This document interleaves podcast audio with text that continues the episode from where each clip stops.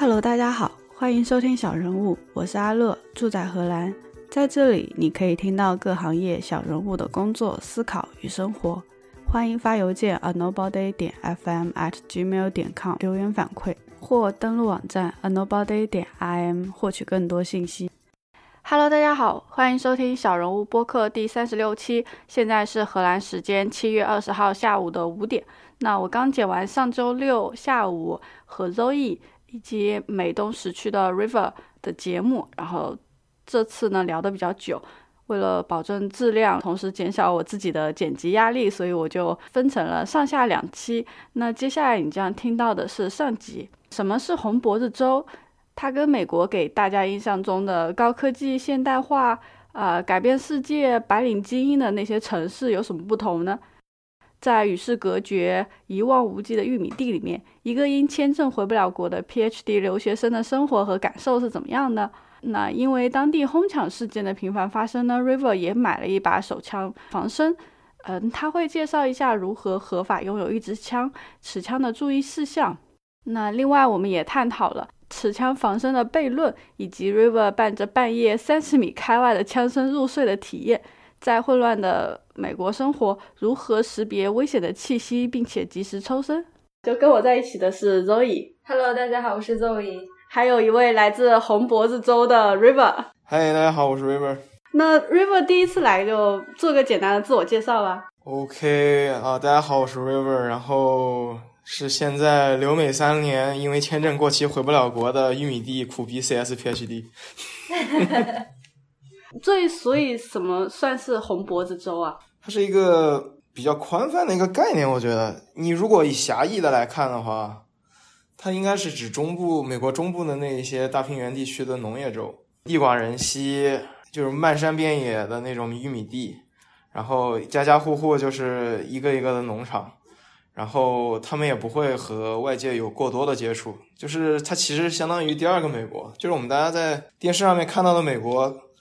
你们只会看到前几大城市，比如说洛杉矶、西雅图、芝加哥、纽约之类的，这是我们心中所想的美国梦中的美国。但其实美国绝大多数的地域都是比较荒凉的，就是我们嘴里所说的那种村儿，人真的不多，而且主要是以农业为主。然后还有剩下的就是以他们引以为豪的 local economy，就是 local business。比如说一个一个镇只有一千人，然后他们有一些当地的一些小的商业，他们是以那个为中心的。然后整体来说，他们的受教育程度、收入程度啊，当然其实很多农民还是很富的。他们受教育程度和外界信息的联系程度其实是完全比不上大城市，也就导致了他们的认知啊。就是各个方面和我们眼中所看到的美国是有一些差距的。就是虽然我们会觉得这一块儿红脖子州这一块儿，嗯，或者说美国的农民和蓝领这一块儿，他们并不是美国主流的声音，但其实如果你要从选举地图来看的话，他们是可以占到很大的一个比例。这也是为什么特朗普一六年可以赢。对。对，你看，每次到大选年以及大选年之前的时候，他们都是以一个选情为导向的。所以，自一六年特朗普胜利了之后，红脖子州的这个话语权现在就高了很多，因为有人帮他们撑腰，帮他们帮他们说话。对，你如果从投票的情况来看，就是它的城乡的区分度是很高的。以我之前上过学的，就是北卡州的 Chapel Hill，就是教堂山为例。在 urban 地区的人投票的这个程度是深蓝，但是，一旦出了 suburban 和郊区，会从深蓝瞬间变成一个深红的一个投票。所以，这也是为什么那个北卡那边他们的那个竭力蝾螈这个现象会特别的严重。就是美国的，他们其实就是不管是蓝州还是红州，他们自己内部其实也分得很清晰，就是城市和乡村之间的这样一个分别。就是一句话来总结，就是它是被割裂的一个社会吧。我觉得，至于你说的红脖子州什么之类的，我觉得没有必要过多强调所谓什么是红脖子，就是 redneck、hillbilly 那种，因为这种语言其实乡就是中文翻译就是乡巴佬啊，其实其实是带有一丝贬义的，就 hillbilly 就翻译成乡巴佬。红脖子就是 redneck，就是指他们在露天工作时间太长，然后整个背部这个脖子这边被晒得会很红，其实就是暗指他们是农业人口。哦，我我以为是那种脾气很暴躁，然后发起火来就是面红耳赤的那种。这种可能现在我们会默认 Florida Man 和德州的暴躁老哥是这种，是这种形象。对，就 Florida Man 在美国是一个 meme，就是很傻，然后 很瓜的那种人，然后他们会把各种很傻的事情安到 Florida Man 身上。所以其实是很憨厚的。就是其实他们暗指这个人智力可能只有八十的那种感觉。然后你要是说德州的暴躁老哥，他们心中的那种刻板印象，就比如说开个皮卡，然后皮卡后面带着枪，然后下来下车了就拿了一把卡斯机突突突的那种感觉。你住到那边之前和之后有没有什么不一样的感觉？就是你想象中的红脖子州啊，还有你真正住到里面，你现在住在玉米地里面。嗯，但是我们住的是那种 urban 的地区，在学校也是偏人文类的那种学校。所以你的同学以及你周围的人都是比较偏左，就是比较偏白左的那种，所以你并没有感觉到所谓红州的这种氛围吧？其实也说实话，我住的那个教堂，之前住的教堂山 Raleigh 那块儿，其实应该算是东南部，嗯，文化最开放的地方之一吧。我觉得，因为当地的教堂可能都会也不会挂彩虹旗那么 那么开放了，但是他们不会像红博德州这样福音派做主流的这种教堂的这种模式。对他们那边的教会都会比较稍微开放一点，然后后来来了印第安纳这边，我突然进了一个红脖正统红脖子州之后，而且是村里，确实会感觉人会整体没有那么友好，嗯，确实整人整体没有那么友好。然后想一想，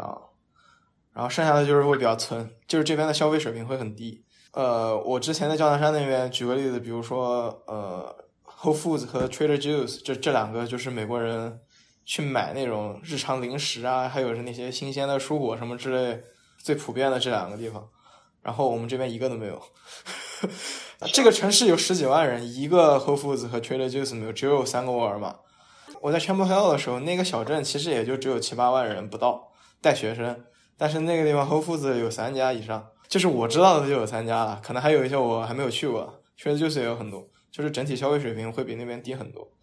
就是整个这一块，印第安纳州这一块是一个算是一个没落的工业州吧，就相当于现在国内东北的那种状态。适合你静心读 PhD。就是大家都说，嗯，这个地方是一个很适合静心读 PhD 的地方，就是因为这个地方没有任何其他能让你分心的东西。你你开出城之后就是漫无边际的玉米地，你看出去方圆六七十迈全部都是玉米地，然后你再开再往前开，可能是下一个城市。然后下个城市，你出了城之后又是方圆几百里的玉米地，就是中部全是大平原，这种地方就很适合种地。它在历史的行进过程中，人们就会把它开垦成一望无际的玉米地。就美国这边很适合种玉米大豆之类的，它就会间接的地广人稀，然后就会形成现在这个样子。你从人文地理角度来看，就是一个发展一个很正常的一个流程。中国只是因为人口太多了，所以整个花园平原人口会密度很大，但是它其实也是全是农田，只是没有像这边。一望无际的农田，一个城都没有的那种，就是你开车会经过那些漫无边际的玉米地之后，你你就会有感觉，就是特别也是我这次这次六月底去密苏里和阿肯色那边自己自驾就 road trip 的时候，你会感觉到就是他们所处的这个环境，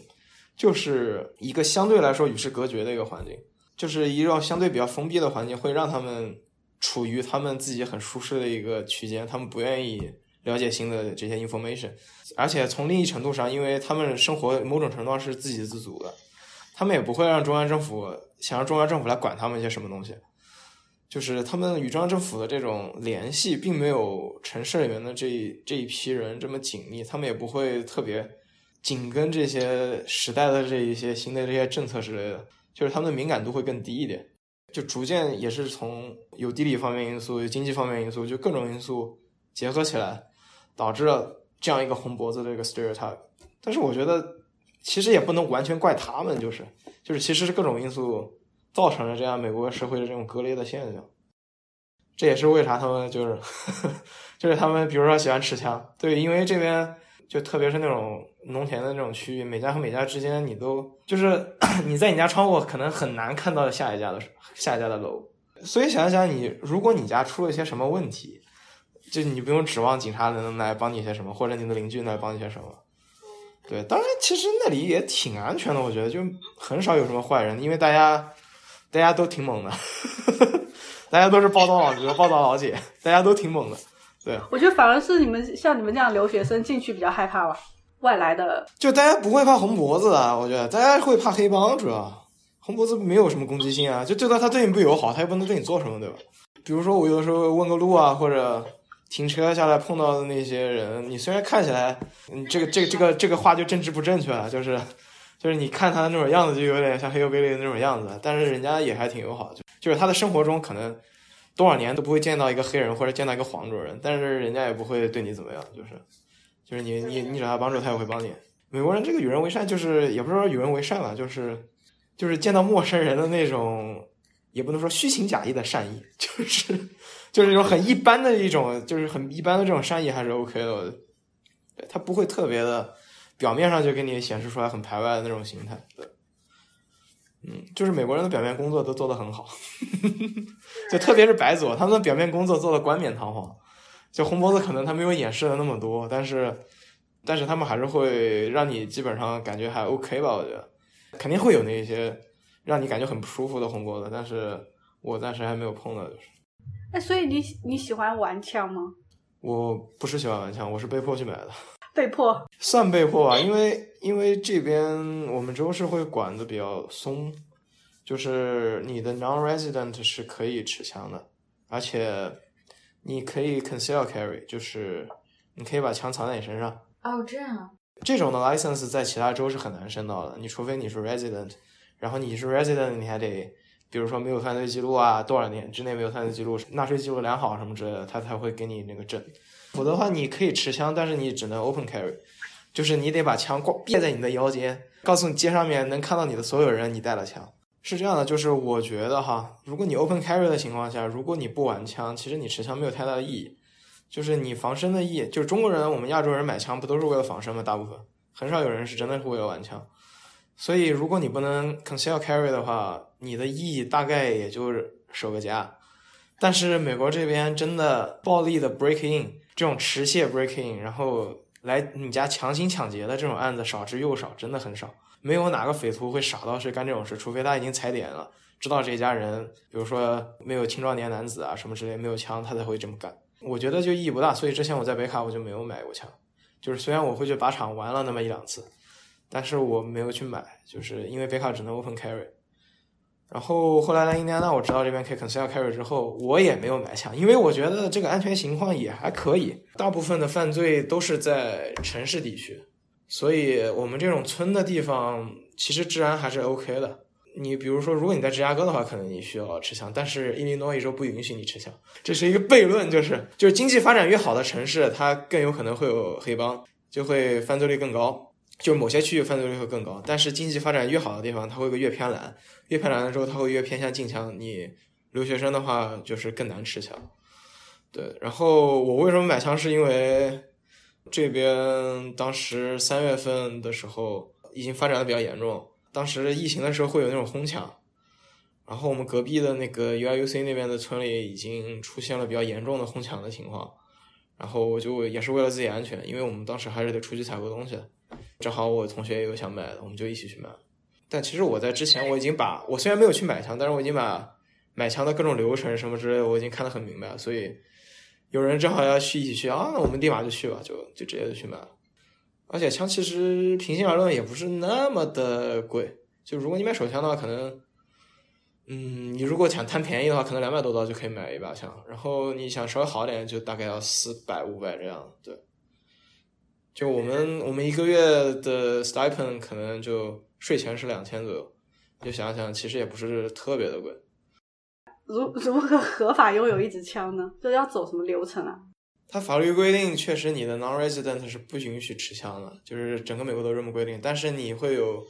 exemption，exemption 之一就是你拥有有效的猎猎照，就是狩猎执照，然后你就可以去办狩猎执照。你拿着有效的狩猎执照去枪店，就可以证明你是有狩猎的意向，然后枪店就会把这个视为一个 exemption，你就可以买枪。哎，所以他这个枪支的意思是，它是允许狩猎，它其实也不是说安全或者说驾驶证。那它正规是有持枪证这个概念？各州不一样，有些州是你 open carry 都需要持枪，就需要注册；有些州是你 conceal carry 会有需要一张 license，印第安纳是你你持枪是不需要证的，但是你 conceal carry 是需要申请持枪证，就是你需要提供你的各种信息给警察局，然后警察局批准了之后，你要现场去你当地的警署和你的警长，就是当地的警长，就是相当于聊聊天，就他会给你一个最后给你个面试，然后聊天过了之后，他就会给你那个 license。我是讨了个巧，是就是如果在疫情之前这一套流程下来是需要大概五六个月的，是很正常。疫情期间，因为他们都没什么事嘛，连连那个美国的车管所都关门了，然后警察局其实也不怎么工作，而且你也知道，美国这边疫情期间犯罪率其实是降低的，就是村这个地方犯罪率降低，因为大家都不敢出去。你就比如说，我举个例子，你想出去抢别人，现在街上没有人，抢谁？是不是？我要是劫匪，我就天天待在家里面也算了，对吧？有点意思。然后，所以他们也不是很忙。然后我去网上申请了这些东西之后，我就打电话给他们警察局，我说还要不要面试？他说现在不用面试了，你就直接就一个月之内就发给我。讨了个巧，就很快就发给我那个持枪证。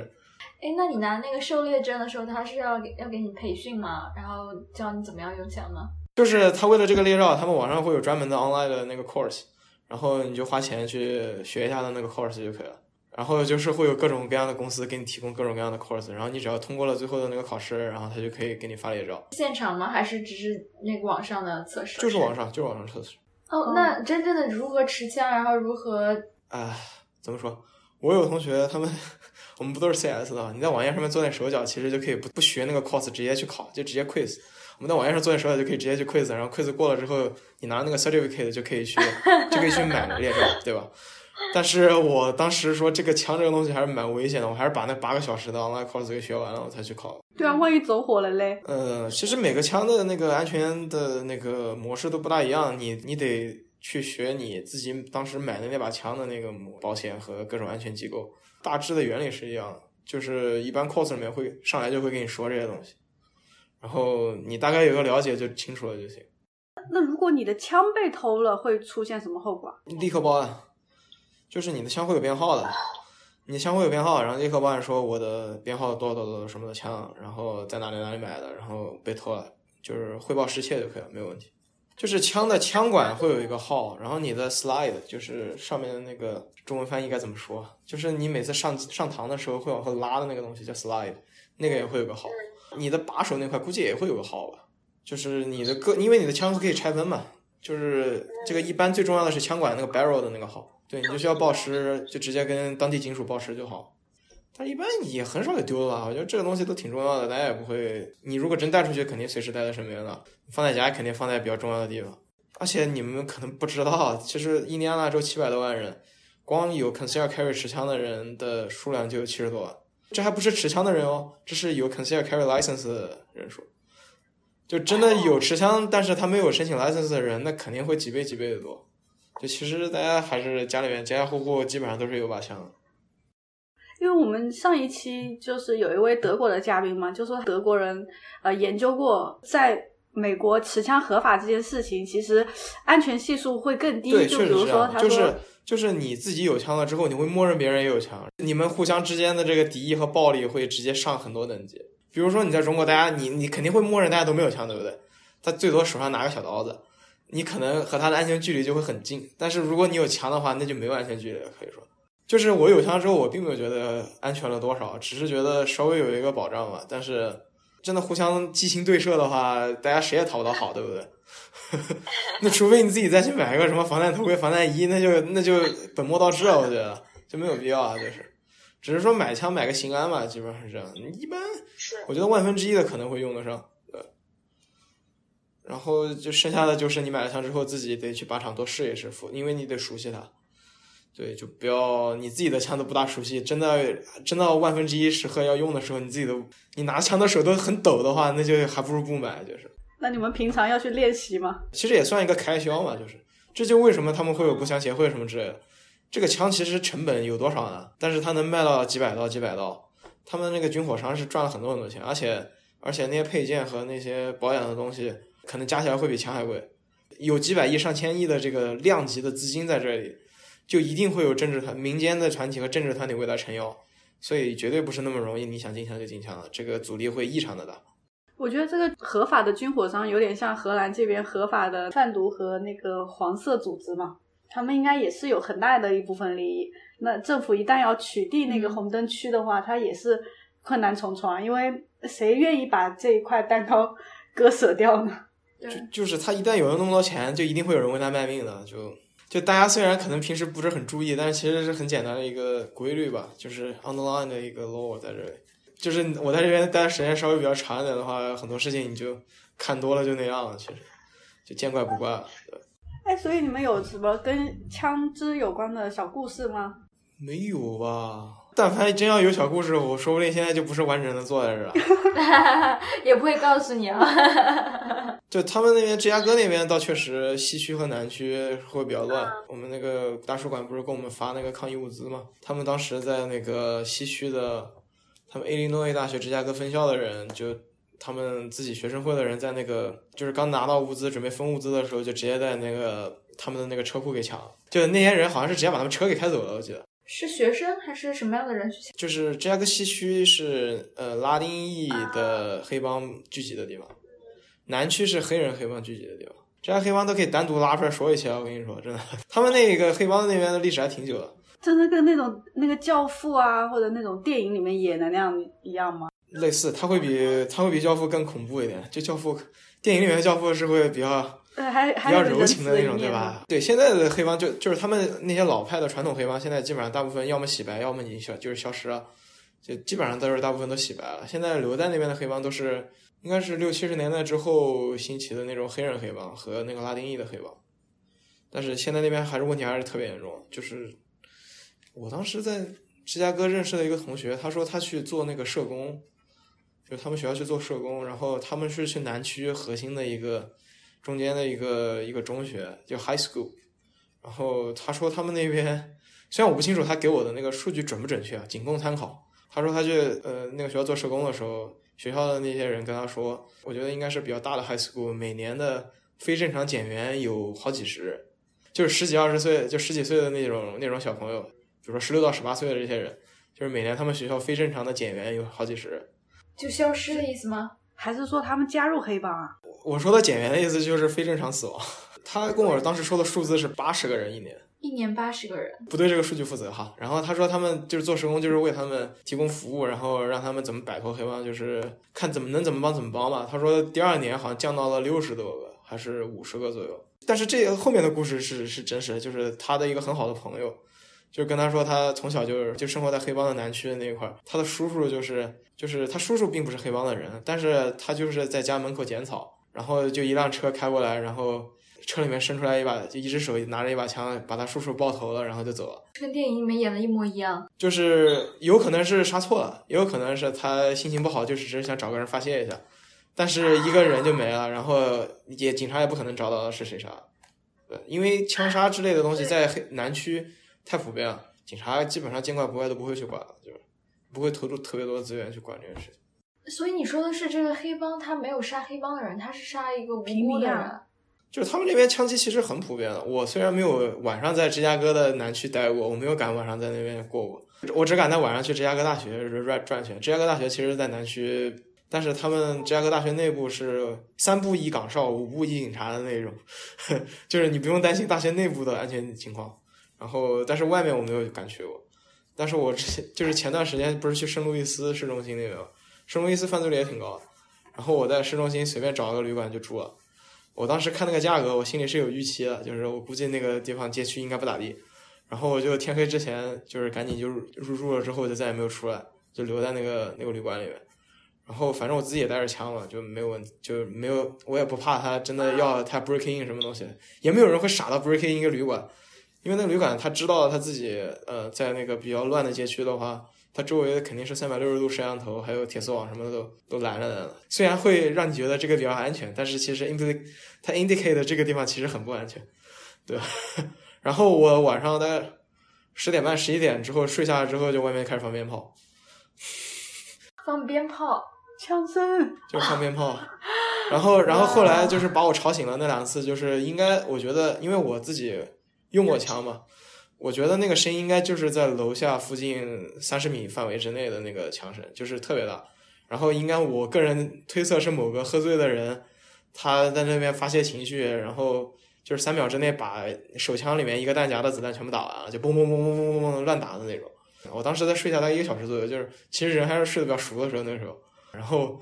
我就挨了大概大快一个小时才睡着，然后后来又给稍微吵醒了一次，然后又睡着。他很淡然，你发现就是吗？跟听鞭炮一样啊，然后 外面有人在打枪，好，那我继续睡觉。你是因为习惯就是我不习惯，我不习惯，只是我当时想睡觉而已。你这这故事说的太淡然了，对啊 有点不真实。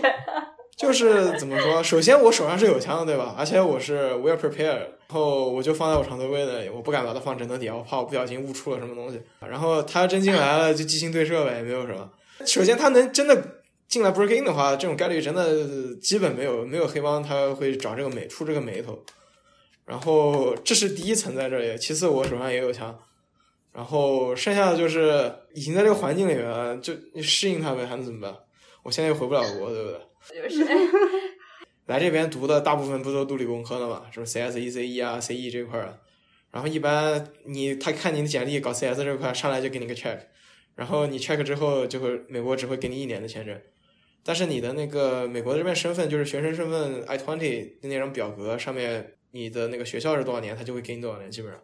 比如说你上 master 两年，给你两年；你上 PhD 默认五年，他就给你五年。然后你这五年在美国滞留是没问题的，但是你就不能再回国什么什么的，就是你出去之后你就得重新申，然后就得再 check，啊 check 你就得再冒一次风险。就是之前在特朗普上台之前，就这个你大不了 check，我再回去再重新重新申一个都还 OK 吧，我觉得。我一八年我是准备回去重新申个签证，然后看能不能弄个五年的。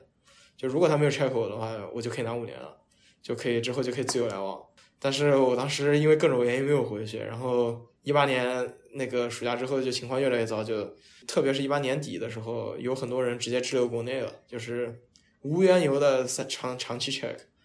就是长达三个月以上的，就是让他们直接塌了一个学期的课。你说谁敢回去啊？搞个 PhD 也不容易，谁敢回去浪费浪费那么多时间？然后就没有回去了，就一直到现在都没有回去。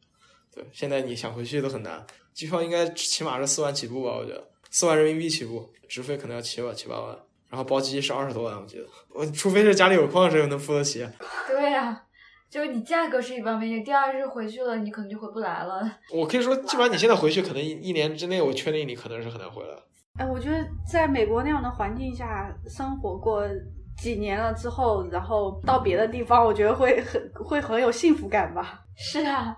就很难想象他 他形容的这个生活。我就这么说，我刚当时跟我住的那个旅馆呢，其实都有拖家带口的人，也并不是什么都是像我一样的什么壮年男性，在他们那些人看来，这就是很正常的一个生活，其实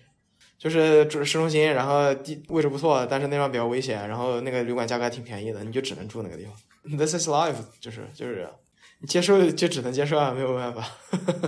哎，说实话，有的时候觉得是局外人看起来、听起来更恐怖，然后觉得、呃生活更水深火热一点。因为我已经读到第三年了嘛，就跟我一届的人，他们都是才来读的，我跟他们一起入学的，我其实相当于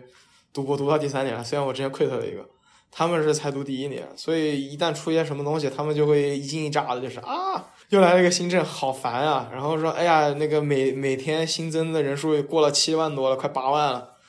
就是以美美国现在每天新增一个中国的整个的，然后我在这边哦哦，哎呀没什么没有什么，对，待的时间长了，然后我又性格又比较适应这边的话，就其实也还好。我当时来这边就是已经做好五年生意的准备了，意思就是我在这边待五年，你给我一个 PhD 的那张纸，对不对？五年生意，你如果读一个 Master 一般是两年，如果你是读商科的 Master，可能有九个月的都有。就是他们那些来的比较时间比较短的，比如说一年半、九个月、两年的都，他们就觉得稍微忍忍，或者他们就可以保持他们。完全保持他们在国内的生活状态，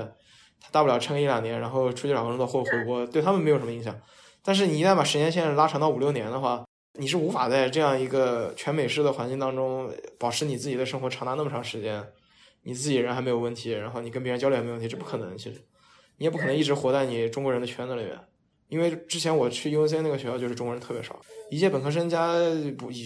博士生加一块可能就一百个人左右吧，一百个人不到不到应该是。就是我们地理系那么多年，就只有三个中国人。对你，你学地理当时也不是一个非常中国热热门的一个专业。对，然后我还跑了，我觉得这个地理系以后不会再只招 中国人了，好，对不起我后来的人呀。然后我还跑了，白嫖了一个 master，我跑了。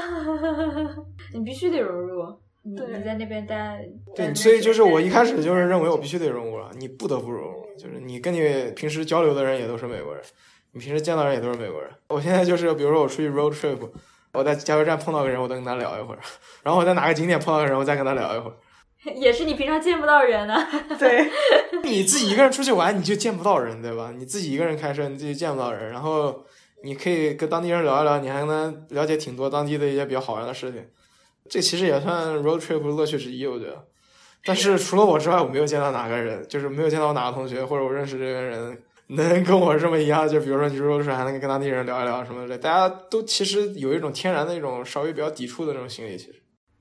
是啊，就是人人之常情，其实是喜欢跟自己熟悉的人在一起的嘛。然后你会找相近的人，然后抱团，然后在一个地方，大家要出去一起玩，然后吃饭一起吃，然后上学一起上。就像你说的，就是还活在一个之前的生活状态里。但有的时候是你当你那个环境没有给你这样一个优势，因为可能你身边没有这么多中国人或者是相似背景的人，你就不得不去去融入当地，也是好事吧。你可以找到无数的理由和办法让你不进入那个状态，但是你有时候确实还是强迫自己进入，你早点适应这个环境的话会更好一些。我的室友啊什么之类，他们在家里面就憋得很难受，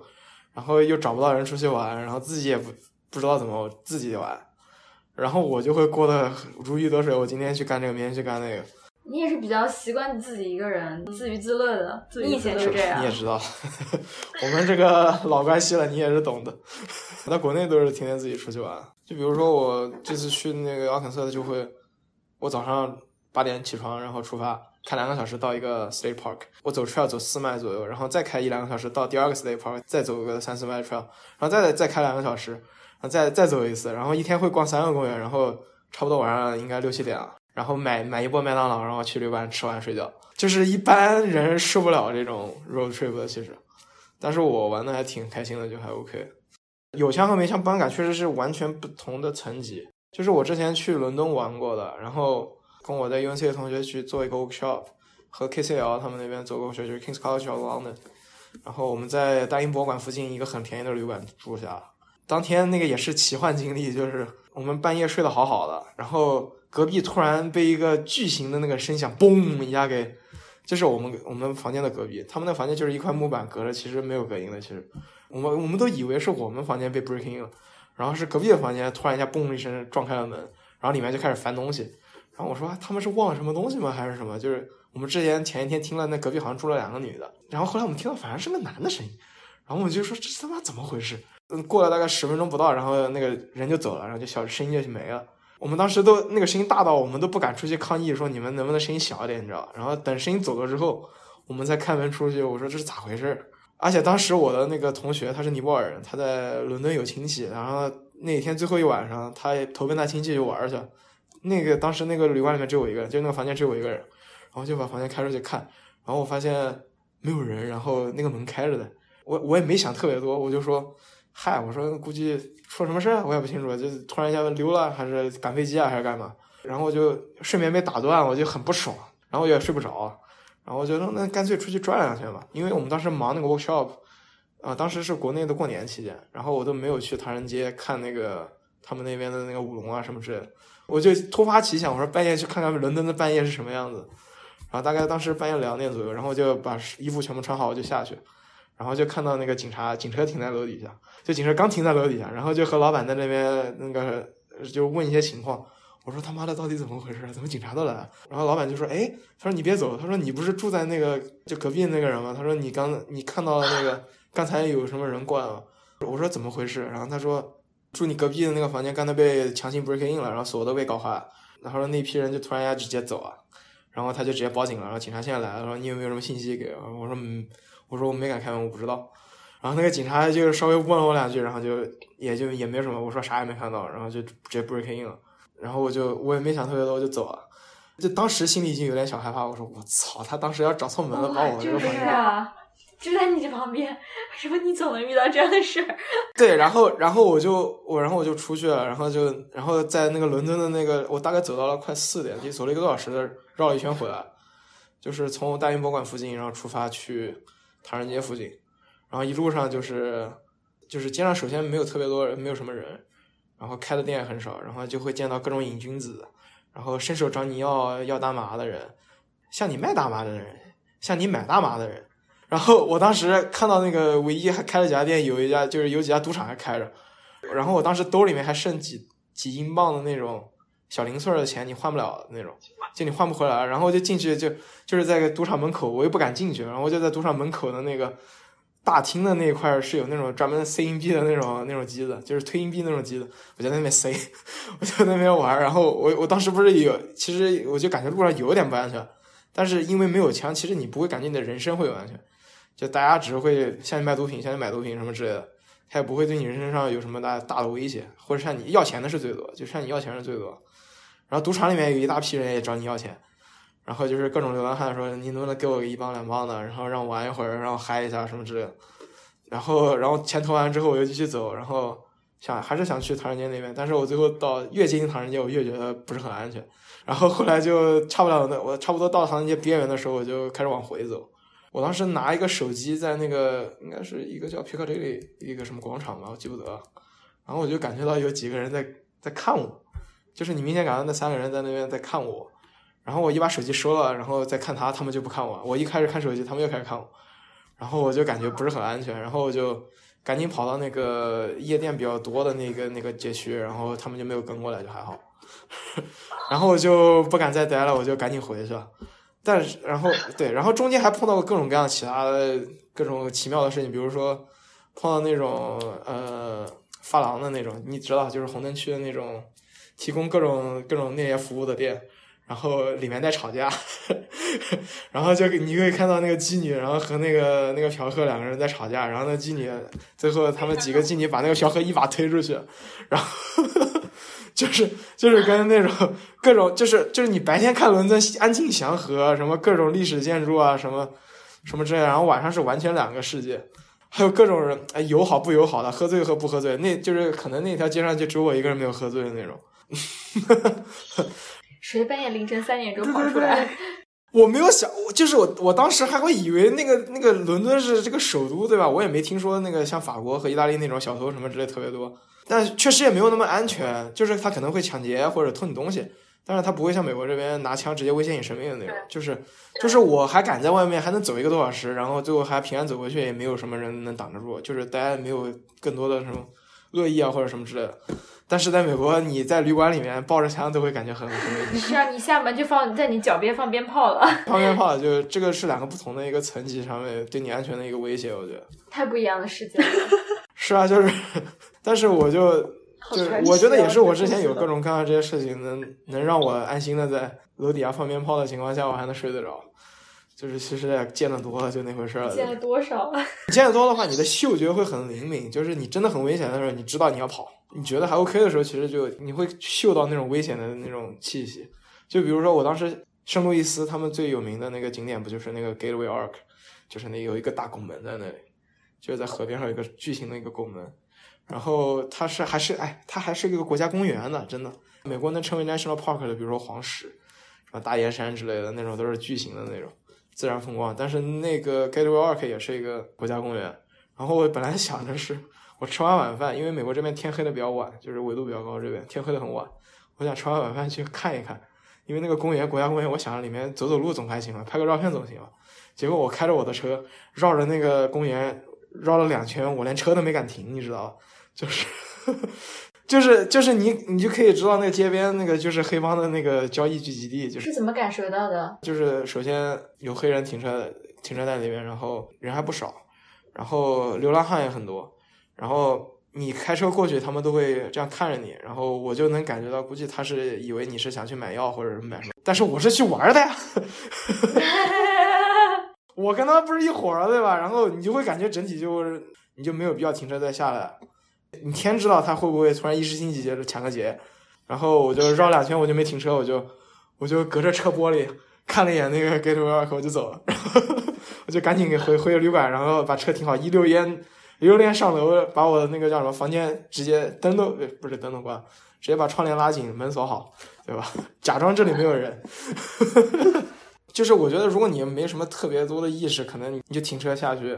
拍个照片什么的。但是我就不会停车下去开始照拍照片，我就直接就走了。就是你已经很明显的危险，我不会去直面那个危险。对，我觉得安全意识就是这样的，就不要把自己置身在那种危险的环境，跑为上策。或者是说，你不得不把自己置身一个稍微危险的地方，你尽量做好你自己的保护自己安全的那个措施，也没有太大问题。其实，就只是说，你虽然你现在处于一个和我完全不大一搭一的环境，你可能会觉得啊，好危险，我不会去。但是其实。这个叫什么？你要真在这个情况下，你其实也不会真的特别怕的那种。但是就是话说一千道一万，我其实已经算很刚猛的人了。我同学他们不会去住那个地方。我也觉得，我觉得是你可能已经把最坏的情况都已经想好了，然后你自己觉得，嗯，我能 handle。那今天就这样子喽，下次再聊。最后，感谢收听小人物，喜欢记得订阅、收藏、分享。有思考和感悟，欢迎发邮件告诉我们：a nobody 点 fm at gmail 点 com。别忘了登录网站 a nobody 点 im，查阅更多相关信息。